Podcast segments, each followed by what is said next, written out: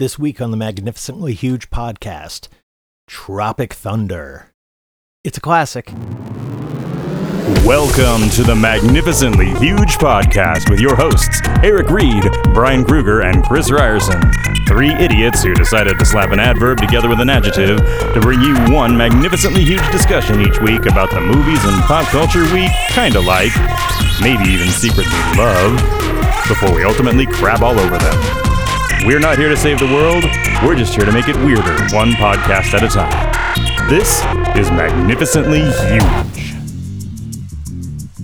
2009 was the release of Tropic Thunder, directed by Ben Stiller, written by Ben Stiller and Justin Theroux and Ethan Cohen. Uh, and it's brilliant, it's funny, it still works, and it could not be made today because it is just so offensive. But you gotta look past that. Um, anyway, some idiots broke into the Capitol building this week, and uh, God, we'll probably talk about it, but I, I hope not too much because these people are morons, and we need to get past this. Uh, just get these people in jail and get back to just talking about movies and TV shows. That's my two cents. Let's do the show.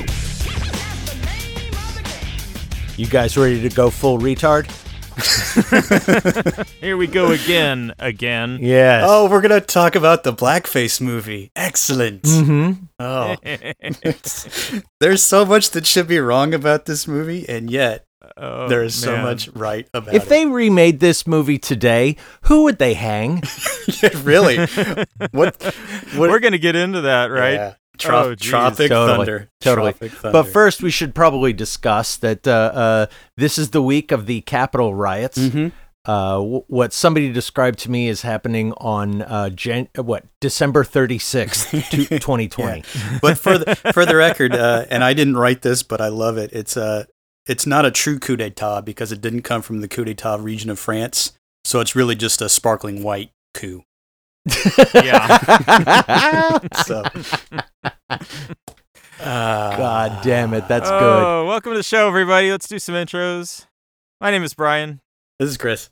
And I'm Eric. So the day after uh, Georgia runoff wins the Senate for the Dems, uh, Trump riles up his QAnon supporters, and they do some real fucking damage. So Yeah. Yeah. The first, the day after uh, the first black man is elected senator of Georgia, a Confederate flag is walked through the Capitol building. Yeah. What a coinkydink. For the first time in history, I might add. yeah, Yeah. Yeah. Yeah. The you know, I don't know if you guys have seen some of the footage that came out in the days that followed, but it gets pretty scary. And and yeah, you know, if you're chanting "Hang Mike Pence" and yeah. trying to push your way into the Senate chambers, they should just let you walk out of the building and fly home, right? Yeah, that's how we do things. That's so dumb. and it's like uh, Mike Pence, the same guy that the people were chanting "Hang Mike Pence" because Trump told him he was a douchebag for not stealing the election.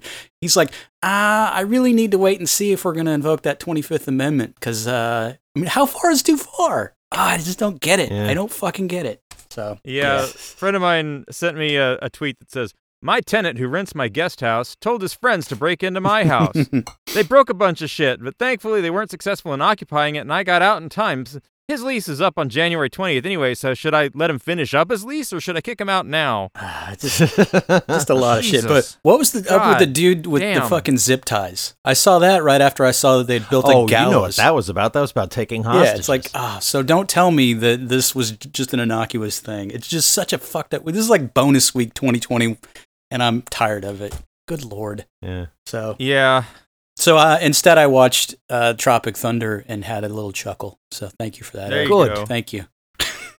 Life needs more chuckle. A little Yeah. bit, a little bit, yeah. Uh, Uh, yeah. so speaking of, uh, did anybody do anything for the fresh shit? Oh, thank God. This shit is fresh.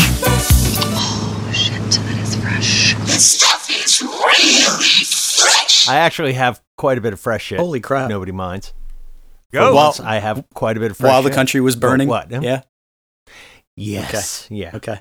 Um, so I watched. Okay, I watched a couple things that are really good and a couple things that are really crap, and I got to talk about the really crap because Geostorm is hilariously bad. Oh, he went for Geostorm. I, I, I was like, I, I'm clicking through all this stuff that's on HBO, and I'm like, no, that's good. No, that's good. no, I don't want to see something good. Let's watch Geostorm. That'll be fucking. That's the one with Gerard Butler, right? That's the yeah. the Yeah. what's his Because face you know, from if in it's the, a movie with Gerard Butler, we're off to a great start. but it's also Yeah, directed yeah, by he- Dean Devlin, right? Is it? Yeah, I think Yes. yeah. So he that makes so much yeah. sense. Yeah. So it's basically Dean Devlin's love letter to his time with uh, Roland Emmerich as a producing partner. Yeah, because it's like a disaster movie almost. okay, so because of global warming, we've put these satellites in orbit to control the weather. Uh, and then somebody decides, you know, through like very bizarre and uh, Byzantine machinations, that they're going to sabotage it and cause all this death all around the world Nice. with weather. Because they want to uh, stop the counting of votes. the president Yeah. orders the satellites.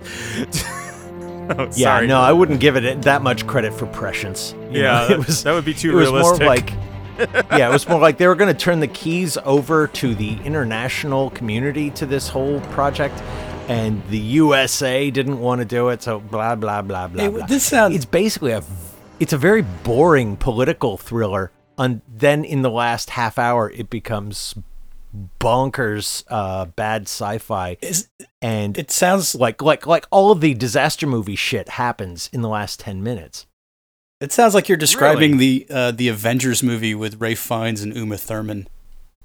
Because it was like uh, Uh, uh, what was his name? Uh, who was the bad guy? Eddie Izzard and Sean Connery, and they had like control of the weather or something. That's what this reminds me of. oh yeah Okay. yeah like that or Okay. or uh superman 3 Yes. uh So when all the It- junk yeah. goes down in the last ten minutes or whatever, is is the, the, build the up worth really it? cool shit yeah and it's it, it's besides you know that's the thing i'm a disaster movie uh just slut i mean i love disaster movies and this didn't even give me that. Nice. Instead, it was like I said, dumb political thriller, very bad science fiction. They they magically have gravity on the uh, uh, space platform. I'm like, fuck controlling the weather. How did you control gravity? You just- That's a whole different thing. You spin it really fast. That's all you have to do. It's like a No, centrifuge. no, they didn't do that. They didn't do that. You're that. just in space, like, oh, my feet are on the ground. Okay. Yeah, they, they said, okay, we're now crossing the gravity threshold, which means you're standing on gravity and then you're not. What? Hey, wait a minute. So it's a Really? disaster movie with Yeah. pseudoscience? Come on. That is unbelievable. Something has to mean something. That's my my new thing with movies. Okay. It's like, yeah, you can let some shit go, but something has to mean something. Well, Everything can't mean nothing. Let me ask you this Does it have the character who sees what's going on and no one believes them, and then they get pushed into service to stop the thing that no one believed was happening? N- It's like I said, it's more of a political thriller Okay. where they need two brothers basically need one on the ground, one in uh, in on the space station, which is of course Gerard Butler, uh, and they have to find out what's going on and save the planet and hoobly boobly. They got to use their Wonder Twin powers to shut down Seriously. the geostorm. It's like Yeah. it's like Okay. a hurricane heist, but not. No, Hurricane Heist sounds so much more entertaining than this. really? Yeah. This was like I I just kept watching it going what? I mean, it was like worth it for that. Yeah. It sounds like at Uh, the end you're just like, gee, a storm. Whatever. Yeah. Okay. It was it Uh. was the, it was a movie that was just a full on dick move. Okay. Um let's see. There was uh I also watched uh let me see on my list. Uh I I tried Doom Patrol. Yeah. Okay. Okay. First episode I really liked. Second episode I was uh getting bored. Yeah. I don't know what it is. I think it's because it's all It's- set up. I've been watching it too. By about the fourth or fifth episode, it kind of finds a somewhat of a groove. But yeah, it's, Yeah. it's a little off kilter. because it is really about the what is it, Robot Man, whatever the fuck. Yeah. Um, you know, Brendan but Fraser. Yeah. Brendan sort Fraser, of. yes. Well, I Yeah, is he in this suit or not? no, I No, don't think he's he not. is. He's voicing he's it. Just voicing it. So, Okay. but I, I always liked Doom Patrol because it was sort of the anti X Men. It's sort of like if if X Men were almost like Fantastic Four, but it's DC kind of poking fun at that whole thing. Because Yeah. there are people that have powers, but they didn't want them. They weren't born with them. They just sort of happened, and now they're all fucked up because they have these powers that they don't Right. want. And that's sort of the gist. So it's a good conceit. And in true DC fashion, they got them through magic. yeah. So Um, you know, whatever. But yeah, I mean it's it's it's okay, but you know, so far I'm uh, with episode two, particularly with Cyborg. The guy playing Cyborg is He's terrible. one of the worst actors I've yeah, ever seen. I don't believe him as cyborg for a minute, but you Uh-uh. know, So wait, whatever. we have Robot Man and Cyborg. Mm-hmm. Yeah. Okay, And then just checking because that's confusing. Eh, yeah, Yeah, and those two things may sound outlandish, but the most unbelievable thing is the actor playing Cyborg who keeps doing that thing with his hands that actors do when they need some kind of business. yeah, They sort of, you know, like flip their their hand up to the left or to the right, and it doesn't make Yeah. sense on a podcast. But go watch episode two. but he's got these like giant metal hands because he's cyborg, and that's what's distracting. It's like Mhm. just yeah, stop, man. Just less is more. Less is more. less is more. Uh, but yeah, if, And the oh, sorry, go ahead. if you stick it out though, it does even out somewhat as they kind of find what they want to do with the characters. Uh, Mhm. But yeah, I'm I'm like five episodes in, and I'm still kind of waiting for whatever's supposed to happen for the season to kind of gel. But you Right. know, whatever.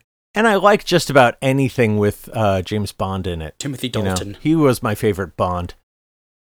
He didn't get enough of a chance. Well, I mean, he got twice as many as Lazenby, so I mean, that's something, I guess. Whatever. Well, he's he was you know you, yeah yeah that's true. Yeah. Okay, yes. Uh, so yeah, but I mean, it's what you get when you cast a Welshman as a as James Bond. That's all I'm saying. They've gotten someone like like someone from every corner of the empire has been Bond, right? I mean, what Brosnan? He's Irish. Yeah, Uh, uh, Connery, uh, Scottish. Connor uh, Scottish. Moore Moore is is is British, like like English. Yeah. And uh, uh, uh, uh, Sean Connery is from New Jersey. Not and, anymore. and that and Lazenby was Australian. Yeah. Yeah, that's that's uh, yeah. yeah, Okay, so that makes sense. yeah, okay. So the next Bond will be from India. What we're saying. We, we, And we and the and trans Yeah. Okay. And identify as uh, a, a, a cantaloupe. Um, yeah, yeah. Uh, the virtue signaling is getting out of hand. Uh, uh, and the final thing I watched, uh, King of Staten Island. I was pleasantly surprised. really? This is the one with the that guy from Saturday Night Live. I can't Yes. remember his Yeah, name. Pete Davidson. Pete David. Pete there you go. Davidson, right? And the thing is, it's and it's a Judd Apatow movie, and it's probably his best film. That's not a comedy. This is this is a a, a very smart drama with a lot of funny parts, but it's not a comedy. Now, isn't this supposed to actually be like a fictionalization of Pete Davidson's actual life? Not exactly. I mean, th- like he has a dad who who died, who was a fireman, but you know, it, not 9/11. It's like Okay. Pete Davidson wrote it, and I'm sure he drew on experiences and whatnot. But uh, Hmm. yeah, it, it's it's it's not it's not exactly about him. It's just I don't know. It's kind of like Eminem in Eight Mile. You know, he's he's doing what he knows. Right. Um, okay.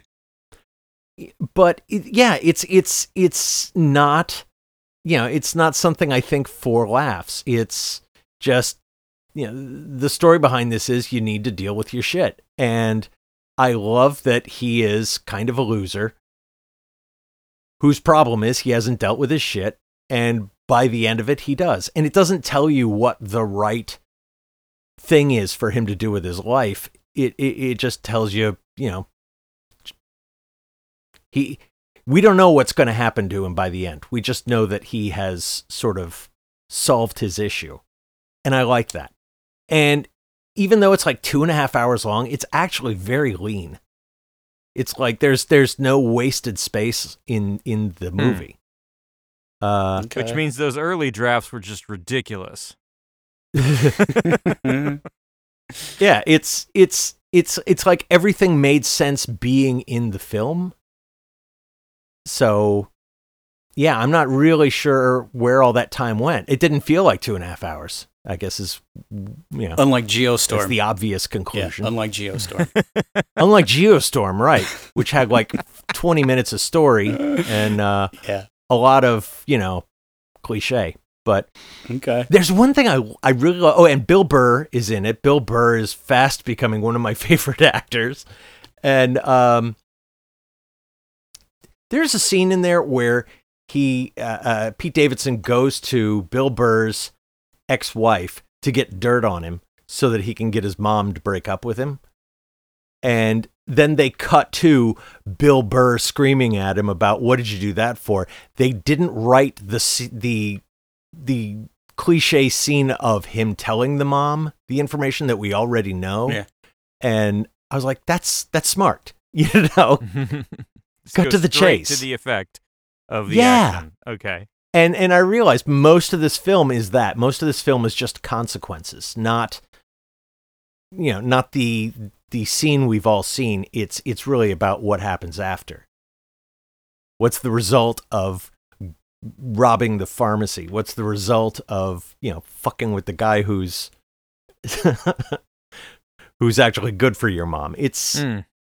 yeah, it's a it's a great drama that's funny at times. A dramedy. And I laughed out loud. I laughed myself stupid at some parts, but it is not a comedy. okay. I think I think it might have been Unexpected. mismarketed. yeah. So, Yeah. King of Staten Island, worth watching. Definitely. Yeah. Says you. We'll, Says we'll me. be the judge of that if and when we ever decide to watch it. Eh, it's kind of made my short list when I've been looking for something, anything to watch Yeah. once in a while. So Yeah. it could happen. Although it's I will say it starts slow, but then again, I think that's you know it matches the pace. It's it's not a, a, a gangbusters comedy. It's not stripes. so don't put it on right before you think you're gonna go to bed. right. Okay. I actually, as I was watching it, I, I the first thing I said was, "I'm bored," and my wife was like, "Well, fuck you. We're let's we're gonna give her another couple of minutes." Yeah, good And for like, her. 'Cause You made me watch Good for her. So yeah, fuck you. yeah. All right. I don't really have much, so I can go uh, next if you guys want to talk about stuff. Go for it. Uh, I will say this: we we found a good deal on the streaming service called Curiosity Stream. It's like all documentaries. It's like twelve bucks for the year, so it's a screaming deal. Okay. And there's so much cool content on it if you like that sort of stuff, history, science, nature, whatever. But we found this one show called Antarctica: A Year on Ice, which basically chronicles people that live down there all year as support crew for uh, the stations down there but it's not like all science. Like one woman runs the the actual store where people buy like food stuff, Like a trading post, general yeah, basically like a general store. Yeah. Uh, Okay. So it's like it's so it's not all like the huge sciencey stuff, uh, but it basically chronicles the people that are down there year round and how fucking weird it is down there because six months of the year it's totally black, and then like three months of the year it's like normal, and then three months a year it's like this weird dusky, and like the northern lights are all over the place, and they all get a little stir crazy because it's you're in the middle of nowhere on the most isolated continent on the planet. It's just fucking weird. Uh, So basically, they live in 2020 at all times. basically, yeah. Okay. Uh, it's like a small town in the middle of nowhere, and like once a month you get like hurricane force winds roll through on these massive storms, Ooh. and yeah, it's just. Uh, I mean, it looks intriguing to live there, but at the same time, I'm like, oh fuck no, there's no way that I would ever. Uh, so so if you can find it i would recommend antarctica a year on ice because it's just it's it's an interesting look at uh, something that you normally wouldn't ever think about which is living on antarctica so it's uh it's fun And and you can only watch it by subscribing to this i Fetish Plus or whatever you said it was called. yeah curiosity stream i don't Oh, know yeah. you, I, you can probably find it elsewhere that's just where we found it so you know Fetish Plus. yeah fetish plus that's that sounds like a like a golden showers site so Well, Curiosity Stream. There could be some confused folks out there who accidentally subscribe. I- trust I, me. see that. trust me there's no I heard, uh, yeah, I heard curiosity, and I was like, uh Yeah. Uh, so that that was sort of my uh, my educational enrichment for the week. Uh, but uh, other but other than that, I kind of I went back and just like Eric, just looking for just shit you can turn your brain off to because what a week, and uh, revisited a couple of early '90s big studio comedies just for shits and giggles. Uh, so I went back and Right on. rewatched City Slickers, which I haven't seen since the theater. Ooh, how like, did that age? Ah, not terrible, but it's still just. Eh, I get more of the Baby humor. boomers dealing Yeah. with middle age. Yeah. everybody. Yeah, I remember it as sort of like almost the film version of a dad joke. Yeah, basically. But when I'm watching it now, it's like I'm I'm way older than I was when it came out. Uh, and Billy Crystal's in the movie lamenting the fact that he's turned 39, and I just and I laugh I laughed to myself like, oh, that's cute, you know. It's like, uh, but I did understand a lot more of his uh, internal crises uh, than I did when I was 20 when it came out. So Mm. you know, uh, but it's all right. Just my my note to to every guy: if you have a midlife crisis, you've lived your life wrong. you know, yeah. a midlife crisis is basically a way of saying, I didn't get to do all the shit I wanted to do, so now I'm going to do Yeah. it because I realize I'm going to die. It's like, yeah, you should have been living your life right up until Yeah. Well, I That's think why that's I never also. had oh one. wait, I finally have the financial ability to do some of that shit. Yeah. That, you know, I mean, Yeah, but those are like weird wants, you know, that, you know. They're not spiritual. Now I finally get a Bugatti, you Yeah. know. No. But Yeah. uh, Yeah, that- these are usually guys who like fuck their Yeah. well, no one has a secretary anymore. They they fuck their ad manager client Yeah. or uh intern. There you go. well, in the Yeah, in the movie, yeah. Daniel Stern, uh, like, is in a shitty marriage with his wife, henpecked, etc., and then it like blows up that he's had an affair with like his twenty year old stock girl at the grocery store he manages, that's owned by his wife's father, and then there's like a whole thing early on that's an uncomfortable public meltdown, and that's before they all decide to go on their cow rustling trip uh, for two weeks, and then like Jack Palance shows up as the the surly cowhand who scares them all, and the minute he shows up, I'm like, oh. So by this movie's time, I'm like, within about ten days, this guy's dead, and that's all I could think about when I was watching the movie because the surprise is gone when you've seen it. It's like, oh, Jack Palance is gonna die, and then I remembered that he got nominated for an Academy Award for Best Supporting Actor, and I think he won that year for it, and he's only on screen for, City like Slickers. yeah, for like ten minutes. I mean, it's like what? The, it's like the only thing more ridiculous Yeah, is the same with uh, Hannibal Lecter. yeah, but it's like Alec Baldwin and Glengarry Glen Ross. I mean, it's like To me, really this is like thematically consistent with Tropic Thunder, Yeah. and Nick Nolte character, but we'll get there. yeah. So it's like, come on. So I mean, City Slickers. It, it- parts of it are still amusing, but overall, it's just like big time, obvious studio comedic fun. Uh, which rolled me into My Blue Heaven with Steve Martin and Rick Moranis. Oh, this is Uh, where Steve Martin is playing a mob guy and has color in his hair. Yeah, he's got like a gray salt and pepper crew cut. Uh, wears the suits and stuff, Right. but he's a, he's basically Henry Hill from Goodfellas, already in witness protection, uh, and then the shenanigans he gets into. Uh, and all of the sort of Italian stereotypes Yeah. that are just not funny. and Steve Martin is so wrong for that role. It's just astonishing uh, how bad he is.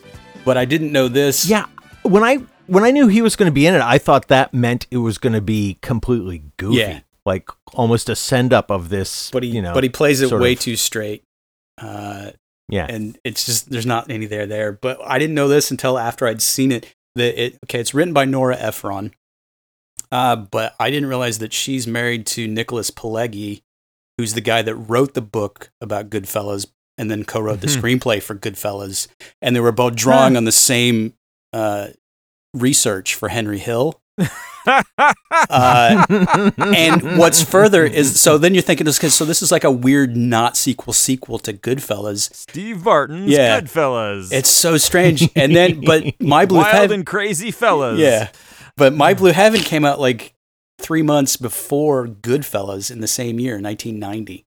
So it's like it's like when you watch it now, it's like okay, so this is just like a spiritual sequel to Goodfellas, but it actually is not because it came out before. It's like this weird fucked up like It only it, it only came out before because it didn't have like the production value of a Martin Scorsese yeah, film. basically. Come on. So it's yeah. if they were in a race, Yeah. I think uh, so that was just strange. So now it's like that set me on like what other shitty '90s, early '90s comedy can I watch? Uh, I might watch The Hard Way next with Michael J. Fox and James Woods, but we'll see. Ooh. Yeah, so more to come on that, maybe. uh, I passed the mic. All right. So, uh, video game update. I finished Immortals: Fenyx Rising. Fen- Um, Fenyx that's a good Rising. one. Fenyx Rising. Fenyx, F E N Y X, whatever. It's it's good, but the voice acting is so bad and never gets better. It's these really thick Greek accents, which apparently some of the actors are in fact Greek. So we're doing this like kind of racist thing, but we're also Greek, so maybe we're getting away with. I don't know. Anyway, you Hey. past the voice acting. That's a good game. I gotta tell you, Brian, it's all Greek to me, really. Dad joke number five. Oh yay!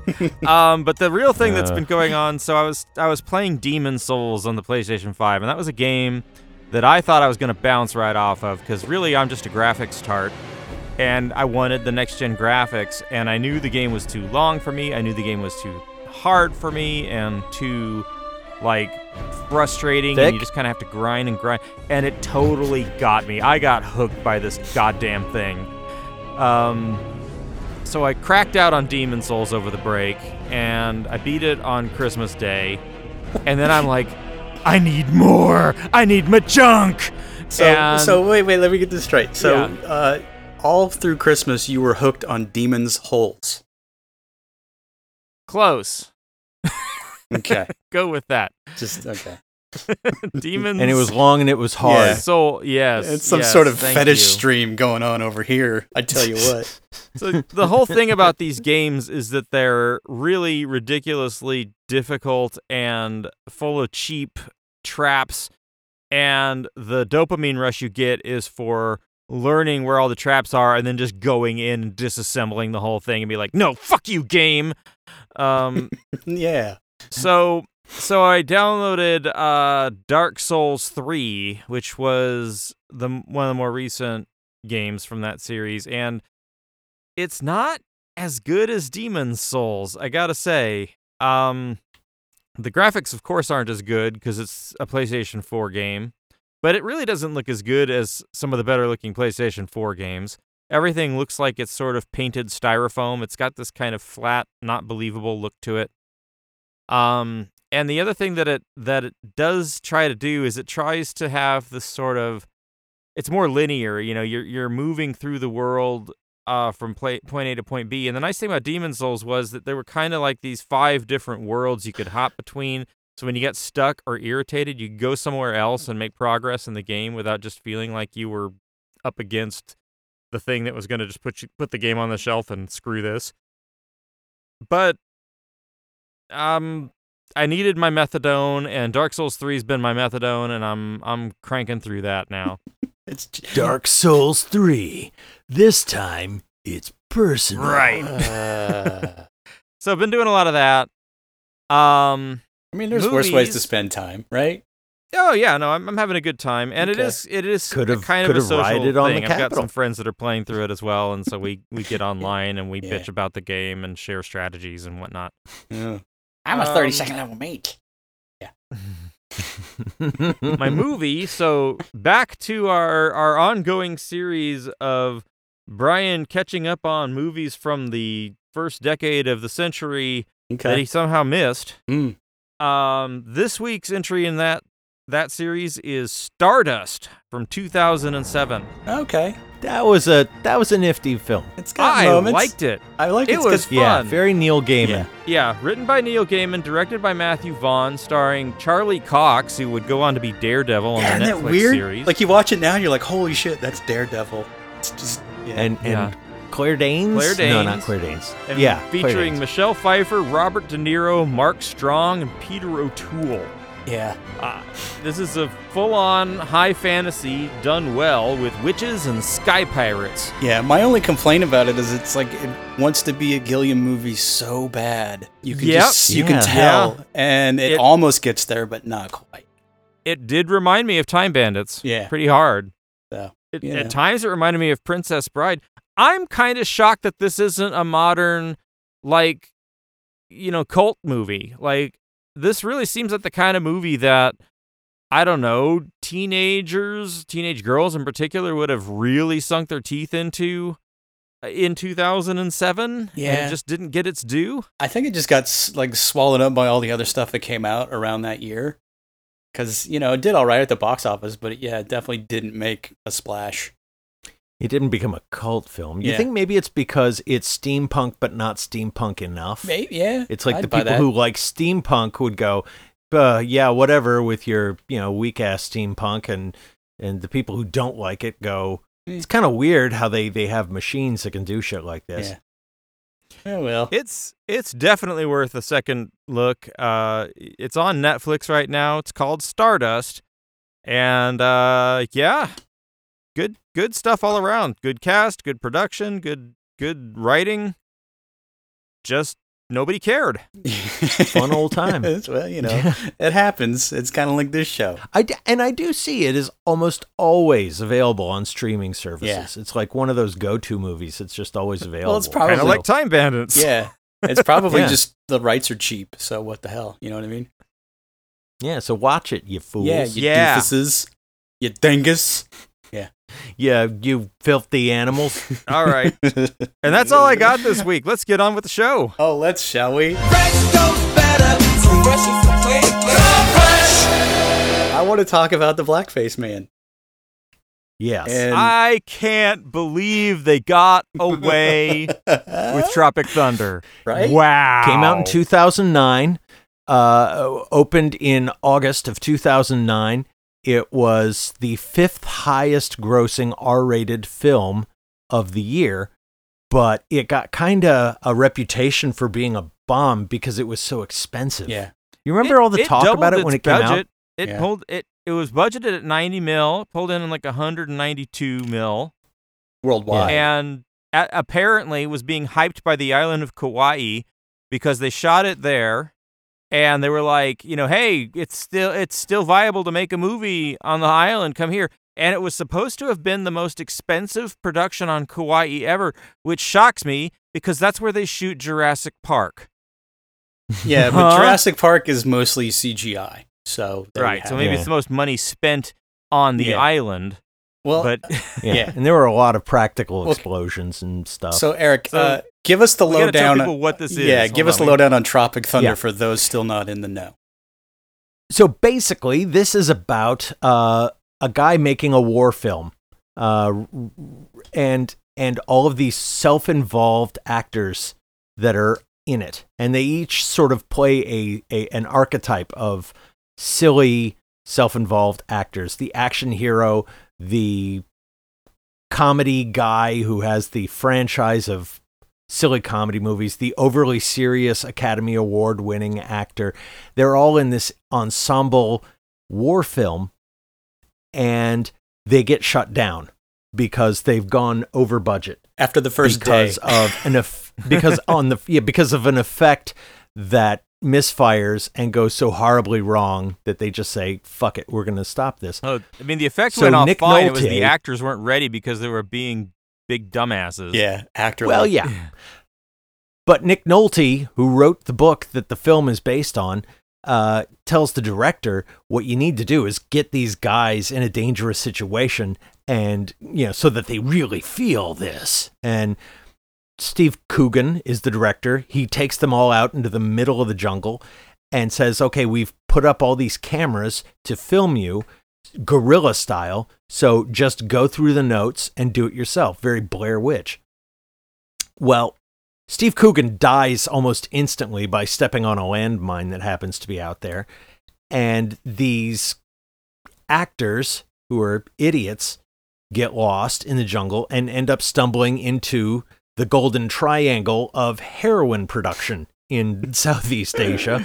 And from there, hilarity ensues. And, And- does it ever? And for the record, the uh, the main sticking point for this movie is the fact that Robert Downey Jr.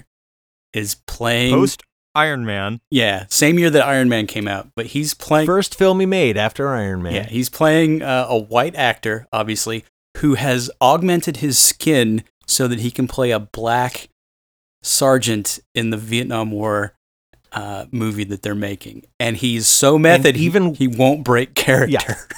Yeah, even when the cameras aren't rolling, he's talking like this. I'll cook up some crawdads. Why is everybody all obsessed with the map? Because we're tired of being your trail donkeys, acting like you some one-man GPS. God damn it! We lost. We fucking super lost, man. Tell them, McCluskey. Tell them what time it is. I don't believe you people. Huh? What do you mean, you people? What do you mean, you people? Huh? and the other actual black actor keeps talking at him like, "What? That's how we talk? Is that how we talk? Really?" Shucking and jiving. Yeah. And So- uh, yeah. Ooh. So so so Robert Downey Jr. is in blackface for the whole movie, Yep. and in fact, it, it, is in part a spoof on Robert Downey Jr., who is that method. And there's a line Mm. where the actor says, "You know, I don't break character till after I I record the DVD commentary." The DVD commentary for Tropic Thunder, Robert Downey Jr. is in character as this guy.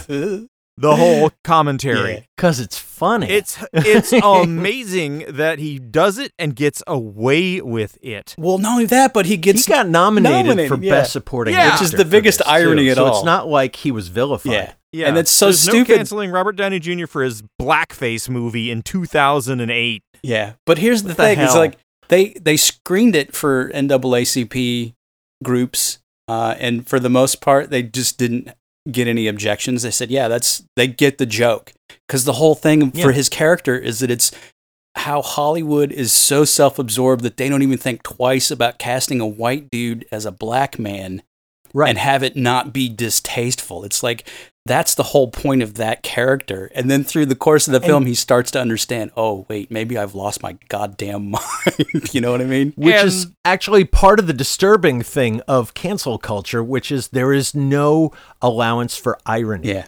I mean, do you know how? I don't know how many times the N word is used in Roots, but I know every time it's justified, right? Right. It's not the word, it's the usage. And in this case, yeah, a guy's in blackface not to make fun of blacks, not to entertain you with, you know, their silly jive talking, but to make fun of a guy who doesn't get Yeah. it. Well, and and they get away with it in part because they have an actual African American character who is the voice of everybody who's like, "Hey, fuck you, man," and Yeah. Hmm. says it on screen to the guy's But face, right? and he has the epiphany by the end to knock it off. Yeah. Well, the beauty know- of the that interaction with the that actor, Alpa Chino is the character. He's like a, a rap star who's hawking his booty juice. Booty juice. uh, Yeah. energy drink and, and whatever the nut job bar, whatever. So he's just full on cash grabbing rapper dude uh, doing a movie. But he, he keeps confronting Robert Downey Jr.'s character and keeps calling him all manner of just Australian insults that Australians would not find Yeah. funny. So it's basically this weird reversal almost. It's sort of like, well, you're going to put on blackface, but I'm still going to berate you like you're, you know, beneath me. it's like this Speaking of weird cultural dynamic. appropriation, Robert Downey Jr. gets away with being an incredibly stereotypical Australian later in the movie as well. Yeah. What the he- crikey fuck or something like that. He's Yeah. Well, he was supposed to be Irish, was how they originally conceived it, but he felt better doing the Australian accent. He was more comfortable with it, uh, so they just switched it up. Uh, but the inspiration for the character, it was like uh, like Russell Crowe, Daniel Day Lewis, and a little That's- bit of uh, That's what I thought, Russell Yeah. Crowe. He actually says it in an interview. He was he was doing Russell Crowe, Daniel Day Lewis, and one other guy. Yeah, and uh, Um, Colin Colin Farrell, I think. it Colin was. Farrell. That yeah.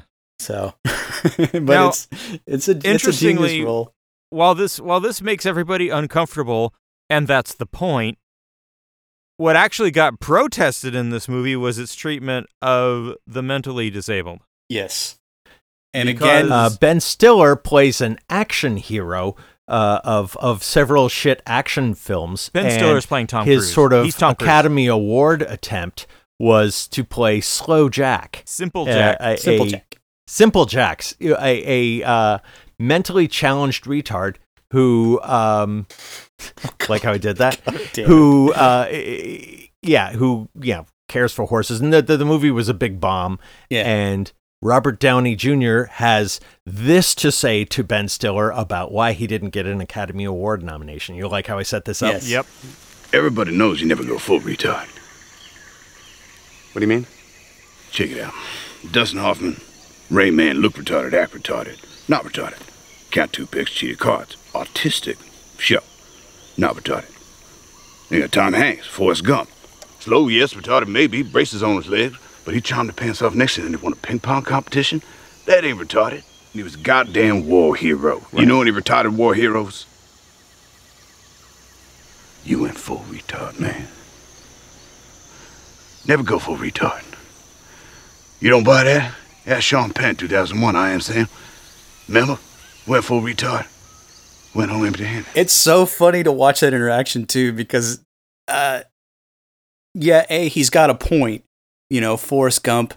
Yeah, people like it because it's just sort of almost, you know, entertainment, passive.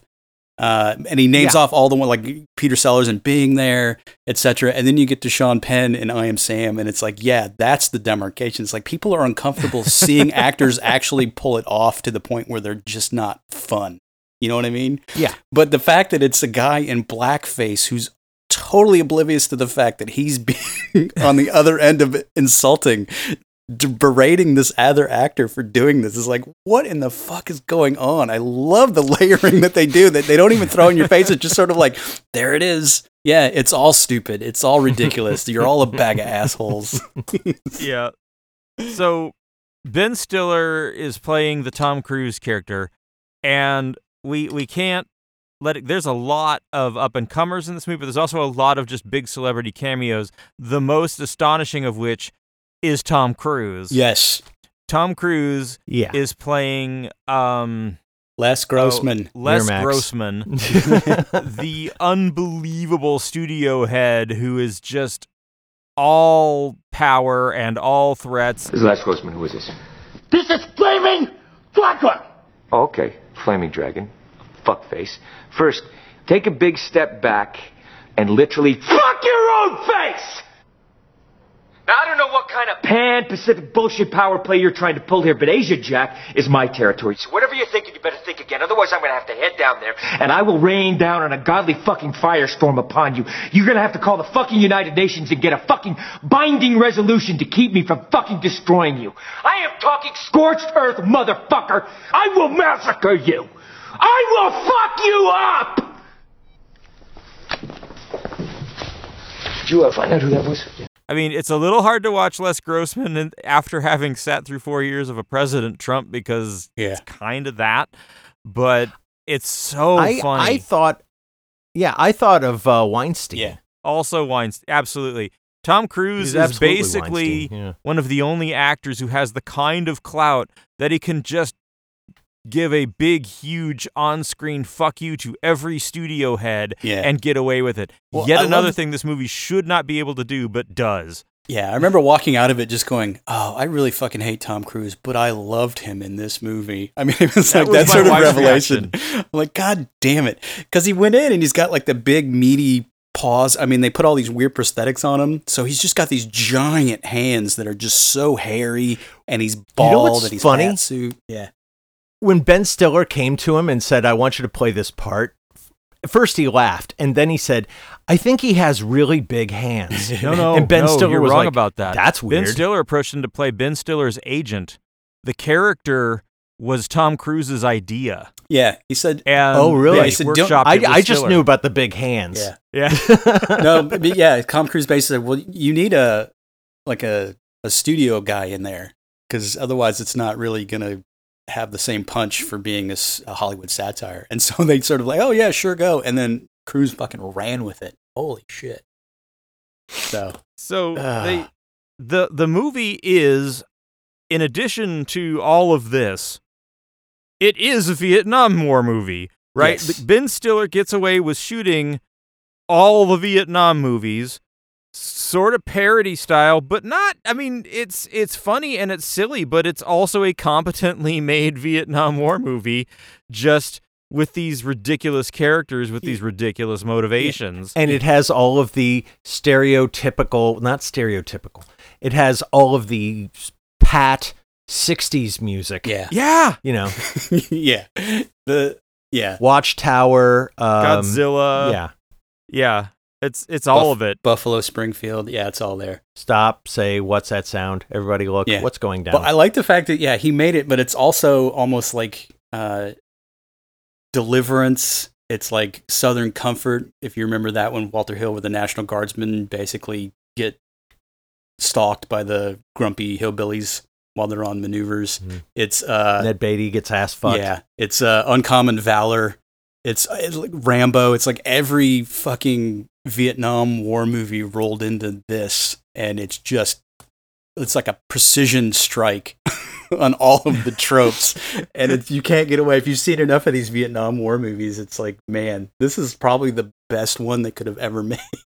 and they don't they don't pull back on the gore effects like they they go for the full on gore effects they go for the big explosions they go for i mean it's it, it- and what's be- genius about it is because of the premise anything that they do that looks kind of lame is excused by the premise Yeah. right so movie if, in a movie if ben yeah if ben stiller's character does like this shitty little barrel roll you know somersault thing when a helicopter explodes that's because his character sucks Yeah.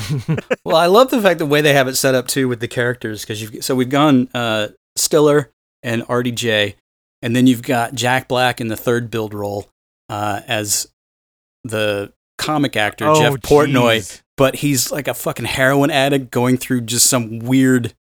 Like because he because he Oh. loses all his drugs and he's in the middle of the Golden Triangle and it's like what the I never, I didn't catch it. My uh, my wife caught it when we were watching it.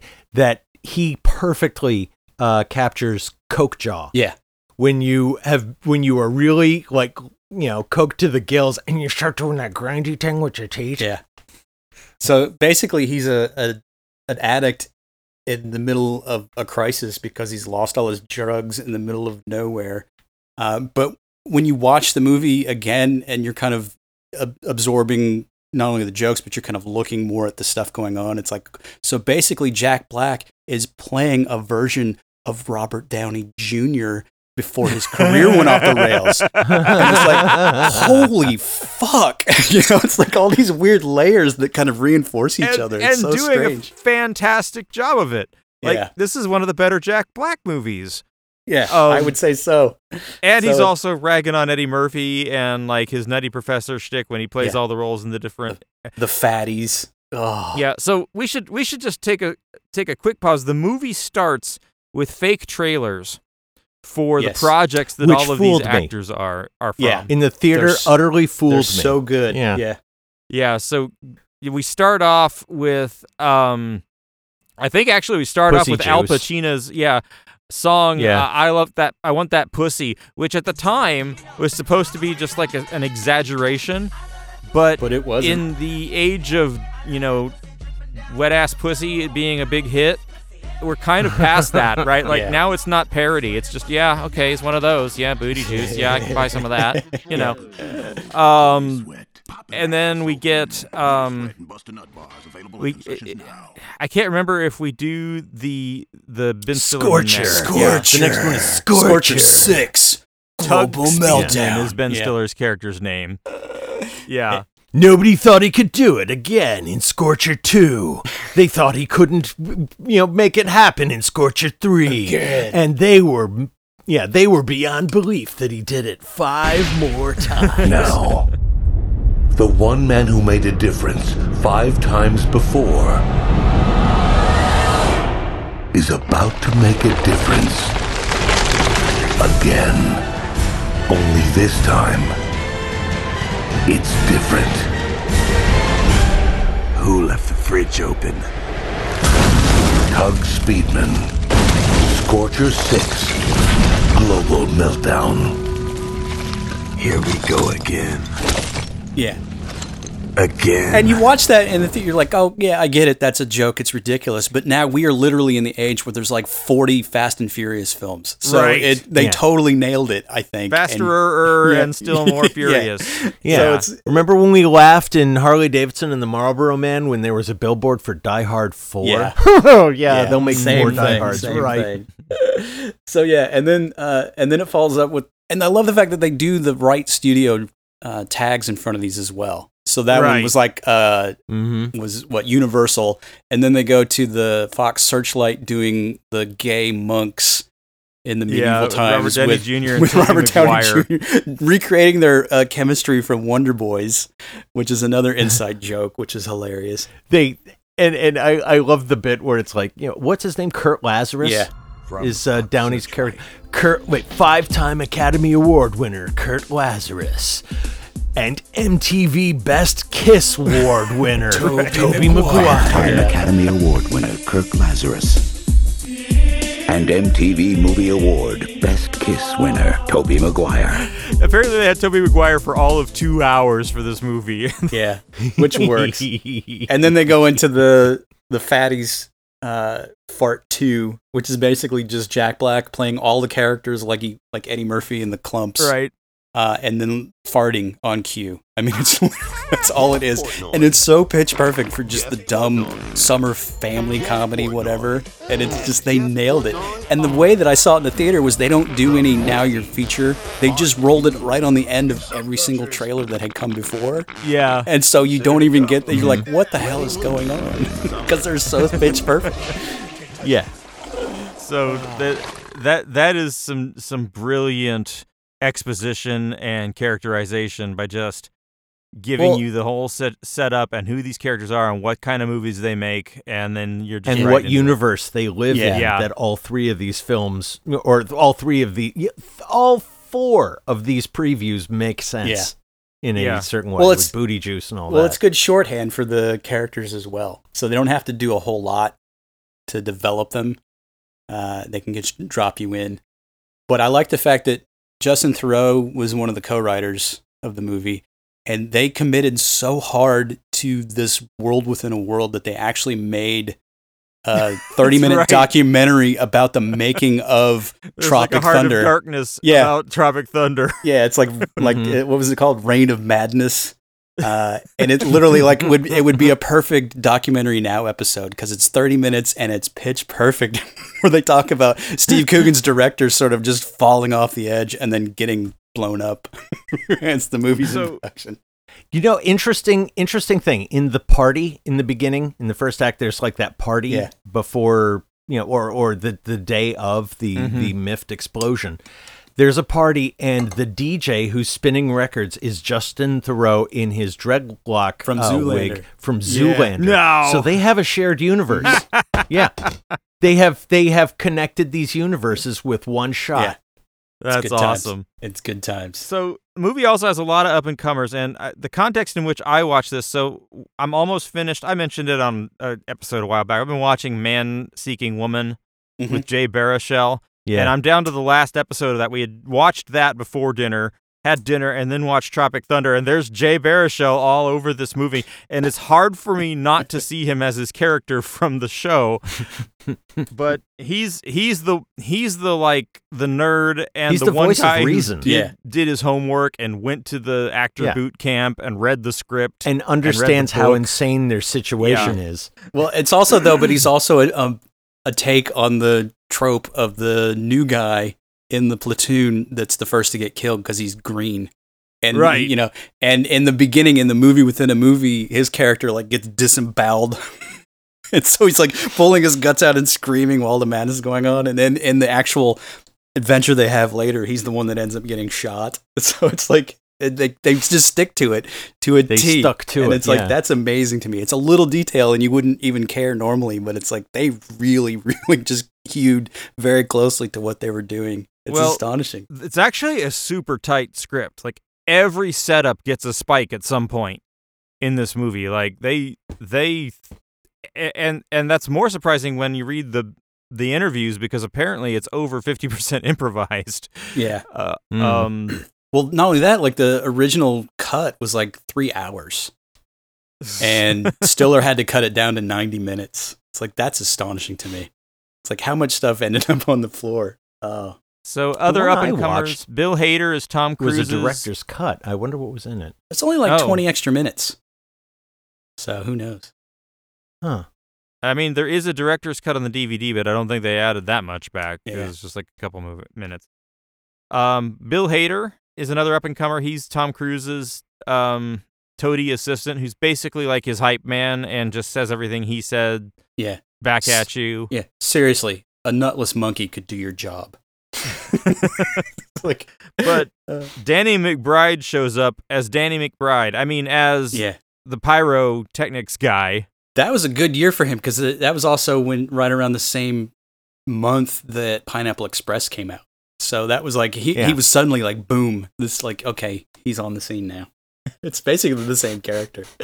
Uh, Well, he, he- it's funny too because his whole deal is like you know he's really into blowing shit up big, right? He's he's a pyromaniac, and every every film credit he references in conversation is like the most benign. You know, like what back when driving Miss Daisy, I want that shit to go down again. You know, he's like that. Uh, yeah, it's like yeah, when he he mentions that he uh he blew something up on uh, Freaky Friday and almost killed Jamie Lee Curtis. Right. it's like stuff like that. I can't have this on my record again. I like later on when he's like, "This is when this is over. I'm moving over to catering." yeah. So oh, yeah, this is this is a really funny, fun, awesome movie. I I am so glad Yeah. you picked it, Eric, because Yeah. I needed Yeah. this movie this week. I, f- I, I just I forgot how good it is. I knew it was funny, but I was like, and I knew that the the political correctness of it of our times wouldn't allow for it. But I'm like, is it still actually funny? Fuck yes, it is. well, yeah, because it's it holds up. because it's it's the good kind of satire. Uh, you Yeah. know, but it's also poking fun at so many different sacred cows uh, that it gets kind of in your face from time to time, which is what good satire does. Uh, but I saw an interview with Downey, I guess from earlier this year. I think he was on Joe Rogan's podcast or something, but he was talking about how Stiller approached him and told him the idea, and Downey's first reaction was, "That's the stupidest thing I've ever heard." And Stiller's reaction to that was, "I know, right? Isn't it great?" so that was the kind of enthusiasm they were rolling in with it. And then I guess yeah. Downey had like told his folks about it, and his mom's like, "I don't know about this," but he's like, "Fuck it, I just did Iron Man, let's do it." But then he brought up the fact that his dad, Robert Downey Sr., used to make a lot of similar in your face type social satires. And he brought up one called Putney Swope, which is about a, a black advertising executive who, th- through the weird power structure and corruption of the uh, the agency, ends up being the head of the agency, and then all the shit that falls off from that. And so and so Robert Downey Jr. is basically saying, so that I, you know I watch that all the time because I grew up with it. I was on the set, and so to me it was like, yeah, no big deal. I'm like, that's exactly what you need. That's the right attitude, man. Hey, and Scarlett Johansson Yeah. is in the background going, "Hey, hey, fuck you, man." He also, uh, I saw that same interview, and he was like, you know, I did that, and ninety percent of my black friends thought that's fucking hilarious. And Joe Rogan asks him, "What about the other ten percent?" He just shrugs his shoulders, like, He's like, well, they're not wrong. He basically said, well, they're not wrong do? either, but that's okay. but yeah, but that's the biggest elephant in the room anytime Tropic Thunder comes up. Because I told some uh, colleagues at work that that's what we were talking about this week, and the and one of the first thing he said was, "Is that the blackface movie?" So that's like it's it's Uh, sort of uh, way that it's known, I think, by people that aren't familiar with when it came out and all the hullabaloo that surrounded Mm. it. so, you know, so I think of it like the people who were upset at Birdman because they're like, this is all inside baseball entertainment shit. Yeah. I don't care. This is the other side of it, which is basically inside entertainment. These people are bozos. Yeah, basically, it's it's sort of like the the movie that Robert Altman would have made with the player if he'd have been just a- Capable of being funny. yeah a little bit more Hollywood. Uh, Well, you know It what I mean? is the thing that it's making fun of at all times. It's making fun of blackface and it's blackface. it's making Yeah. fun of these Oscar prestige films. Overpriced action Yeah, movies, and, it's Vietnam. an overpriced action movie. Yeah, so it it that's the whole gag. It's like, yeah, we know, guys, we know. Let's laugh at it. yeah, I think as as Hollywood satires go, it's probably one of the best at skewering the subject that it's taking on, because it does not relent. It sets the ground rules right at the start with those stupid trailers. You're like, yeah, exactly. It's like, okay, dumb action movie, Oscar bait performance, and then just fucked up, stupid family comedy that's got no business being called a comedy. And then they, they Yeah. tweak it from there. It's like they set it up right from the get go and they do not stop. It's just like at some point I keep expecting it to lag. And there are moments where it sort of drags now, but it not enough to, to scuttle it. And it's still I don't from even stem feel to that. stern. I was laughing my ass off. It was. I had a great time at the movies watching Tropic Thunder this week in 2020. No, it's still a good time at the movies. Don't get me wrong. Uh, but yeah, when you when you get into the the simple Jack stuff and they start banning about a word that I will not say because it is just truly offensive to the disabled, but it's from Downey's speech and it's just they keep trotting it out like the N word, uh, like it means nothing. It's like oh, Oh, they trot out the so N word too. Yeah. It- it- from a guy in blackface. Like, Yeah. and they call him out on it. so it's but that's the thing is they they they have these self-absorbed actors doing all of this and then they have the realization or somebody has the realization and comments on it. So it's not like it's just there to be shucking and jiving and minstrel show. It's literally there to show that no this is totally wrong. It's totally stupid. And this is why. And then they they give the jokes around that You know, just because you just said it, I gotta say, I don't believe retarded people are offended by the word retarded. I think people who are not retarded are offended by the word retarded. well you know I don't think the people who are retarded knew there was something wrong with the word retarded. They had to be told that by the Oh, easily offended God. people who are not. Oh. Always out on a limb Okay. okay I uh so, so I yeah, politely this is, this is disagree Eric with you. doing that thing where he's got his foot in his mouth. He's like, I bet I could put the other foot in there just for a laugh. yeah. So if you send the hate mail, send it to Eric. Uh, we can't control what falls out of his mouth. yeah. Don't send the I'm hate mail retard. to magnificentlyhuge at gmail.com. Uh, so uh, if I don't give a shit. I mean, I'm right. This is not something that, that Yeah. people who are, uh, I don't know. You know, okay, let's try this then. Is it better if, like, when when I put a metal bowl in the microwave and and and and you know, like a dummy, is it okay then if I say, "Boy, I am so learning disabled today"? is that better? uh, I don't think anybody has a problem calling Eric retarded. Yeah. That's what I think. so if you if if this movie came out today, I mean, well, a do you think it would even come out today? Like, do you think that script would just die on somebody's desk? Uh, Yes. Twelve years later. yes, no one would touch it. Yeah, it. I don't think I think it would be a pariah script. I think people would look at it and go, Right. "Yeah, okay, it's funny, but there is no fucking way that I'm producing this thing." Yeah, that that's Because like they would think the point video. is all of the offensive stuff, Yeah. not the story behind Yeah. it. Yeah, they could they could get away with making it as a cartoon, like a Rick and Morty or something online, Adult Swimmy. I think they could get away with that. I think that's the other thing is that there aren't enough people who are familiar with, you know, brittle concepts like irony and, you know, so no one would make this. Yeah. It's like it's you know, not not that this thing is uh Fellini, but it's too smart for the people who make films these days. So if you were going to make a move a movie making fun of the QAnon Pizzagate rumors and it starred Kevin Spacey, like that's not going to happen at this point. Well, uh, let me ask you this: Is he in blackface? Because I mean, they Kevin might have a Spacey. As long as it's funny. Yeah. If it's funny, sure. Well, but that's the thing I is don't think the, it I will mean, be, but- I mean, it's easy to get hung up on the whole blackface thing on this one because it is so just up in your grill about it.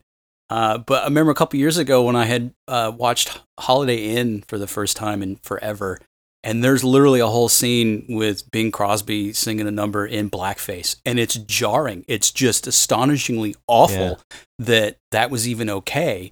And then you come, you know, to this Tropic Thunder, and you've got Downey shucking and I mean, literally doing the shuck and jive accent because that's what a white actor would do when they were portraying somebody of color. And it's so astonishingly insensitive, yet at the same time, it fits so perfectly with what they're trying to say that you kind of just go, okay, yeah, the guy's a jackass. Yeah. And that's the point. I go, yeah, I go back to uh, the N word in Roots. It's like I'm not saying this is Roots either, but it's like there is a reason this is going on Yeah. in this. You know, I I actually like a couple of years ago caught one of the original Tom and Jerry's. You know, before they got rid of the oh, with the woman. uh, um, yeah. yeah, the Aunt Jemima stereotype Yeah. cat owner. And they were, and I like like a few years ago they replaced her with sort of a smarter, less stereotypical black woman who you know. Yeah, and I was like, "Oh, is that necessary?" Well, I saw like the original. I was like, "Yeah, it totally Yeah. is. That's just gross." Well, that's the with thing. the- Like people that that Well, and you're write about it at this. kids. Yeah. Right. Tom and Jerry is aimed at kids, so maybe we want to teach them what our current moral standards are. Yeah. This is an R-rated movie. If you can't handle it, you know, piss off. Well, but also, th- but again, it's not like they were saying that that uh, you know a white actor in blackface is a good thing. right. It's kind of like we're not saying murder is a good thing when we you know depict a murder on in a movie. Yeah. there's a reason to do that. well, that. but also it's just you know the movie came out in 2008, so it's it's 2008 sensibility. It's not like you know Birth of a Nation or fucking Al Jolson and the Jazz Singer. I mean, it's not designed to ape the black culture for a white audience and then you know make them laugh about it. It's like literally just pointing the finger back at like this self-righteous douchebag thinks that this is a good thing to, to Yeah. do. It's like no, not on any circumstance So- would this be acceptable. Is there anything other than the blackface we still want to cover? Uh, whenever I see Ben Stiller do Simple Jack in this, it's it's also uncomfortable, and then I start thinking about how much I fucking hate Forrest Gump and Rain Man. I mean, Yeah. it's like it Yeah, really, me too. it really draws your attention to. it. It's like so these guys won Oscars for their performances, and holy fuck, Did you notice in the end at the Academy Awards ceremony, and they show the five nominees, and except for Ben Stiller, they're all like in a wheelchair or they're Yeah. being, you know, Well, one of them was slow. Tobey They're, they're all from the playing a disease from the other movie, but yeah. yeah, yeah. oh, it's just wrong. So yeah, I it's, there, there's a lot of in your face going on in this one, but it's I think all perfectly served by the material, and I think it, it does it Yeah. well, and I don't have any problem with it because it it literally makes you go, hmm, perhaps not. You know what I mean? So that that to me is good And I- I- satire. and I would not, I guess, belittle anyone's uh, offense or experiences, but there is a reason it's in there. Is all I'm saying. yeah, mm-hmm. No, it serves a purpose. it's a fun movie. It has its heart in the right place. Definitely check it out if you haven't seen Tropic Thunder. Mhm. Um, do the thing, people. do the thing. I'm Yeah. gonna do this thing. I'm gonna end the show. God, Good. So as I was God. saying before, I, I never okay, have that all, discipline. If you, if you like what you hear, subscribe to the podcast, rate it on your podcast app of choice, help us out, give us reviews, help us grow the audience. If you want to send hate mail, don't tweet at us. We are at, at maghuge, M A G H U G E, so don't send us hate there. Uh, If you want to hit us up on Facebook, we're the Magnificent Huge Podcast. Please don't send us hate there. Uh, you can find us on Instagram. I've never looked up our Instagram handle, so that's why I never say it. Don't hit, Yeah. don't don't yell at us there, and please don't email us. Yeah, but definitely the place, yeah, the place to give us the hate is to rate us on SoundCloud and Apple. Give us five stars, and we will definitely read your hate. That's true. Okay, you know what? If Yes. you do the rating, uh, we might even read your hate on the show. Give it a Yeah. shot. Let's see what happens. Yeah, Ugh. with a five star. Man. Yes, All right. and tell your friends. Tell your friends how much you hate this show. Until next time, back off, motherfucker. You don't know me like that. Oh.